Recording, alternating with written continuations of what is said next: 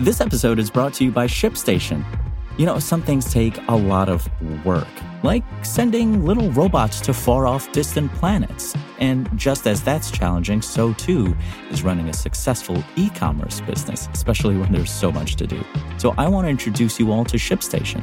Now, I love using ShipStation because of its easy to use dashboard, which makes managing orders and printing labels a breeze and super smooth. Oh, and the customer service is just out of this world. It's exactly what you need to help grow your business. Sign up for your free 60-day trial at shipstation.com slash technews. That's shipstation.com slash technews. Part Batmobile, part VR racer. Strap in and hang on, because today we're talking about Nissan's Hyperforce EV. But before we get into that, Subaru recently announced forthcoming support for Tesla's North American Charging Standard, NACS, joining other big time manufacturers like Hyundai. The company will update the charging ports of its electric vehicles for North American consumers beginning in 2025. This will give consumers access to more than 12,000 Tesla superchargers across the country.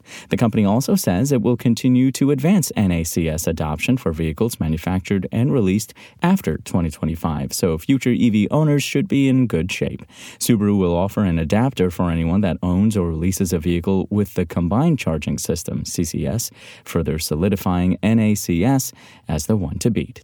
This is part of the company's efforts to transform half of its vehicles to EVs by 2030. Subaru has a long way to go in this regard as it currently sells just one true electric vehicle, the Solterra. This EV starts at $45,000, so it'll have to manufacture some more budget friendly cars to meet that 50% threshold. As previously mentioned, Subaru is just the latest company to jump on the NACS bandwagon. Honda made a similar promise for 2025, as did Toyota and Lexus.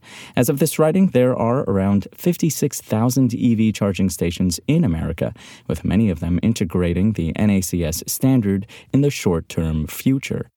Find this story and more right now at Engadget.com. Hear that? Believe it or not, summer is just around the corner. Luckily, Armorall, America's most trusted auto appearance brand, has what your car needs to get that perfect summer shine. Plus, now through May 31st, we'll give you $5 for every 20 you spend on Armorall products. That means car wash pods, protectant, tire shine, you name it. Find out how to get your $5 rebate at armorall.com. Armorall, less work, more clean. Terms apply. Now on to Nissan. The company introduced a new concept vehicle at the Japan Mobility Show, and it looks like a slightly pared back Batmobile with its sharp lines and scissor doors.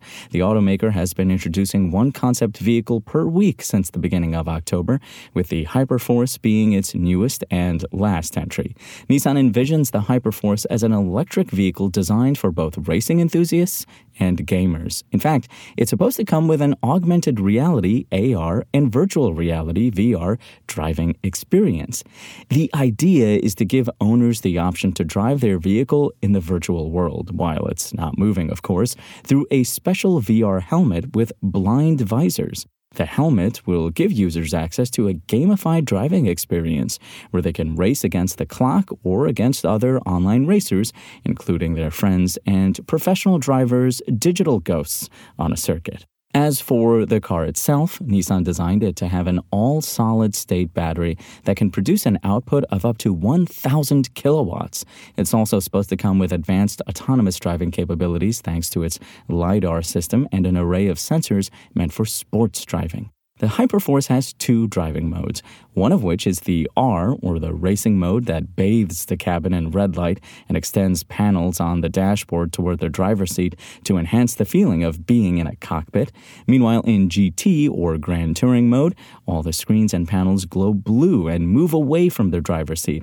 By the way, if the vehicle's panels, cockpit, and graphical user interface look familiar in the video embedded in the text version of this article, that's because Nissan designed them in collaboration with Polyphony Digital Inc., the developer of Gran Turismo. Since it's just a concept, nobody will be driving the Hyperforce anytime soon. Nissan president and CEO Makoto Uchida described the concept cars the company showcased at the event as symbols of the future that embody the company's founding spirit of daring to do what others don't.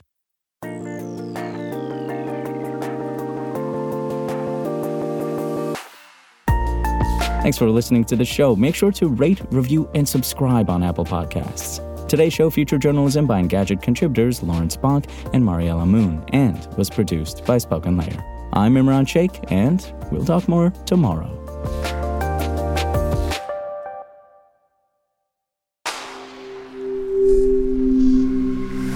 Spoken Layer. Want to learn how you can make smarter decisions with your money? Well, I've got the podcast for you. I'm Sean Pyles, and I host NerdWallet's Smart Money Podcast. Our show features our team of nerds, personal finance experts in credit cards, banking, investing, and more. And they'll help you make the most of your money while cutting through the clutter and misinformation in today's world of personal finance.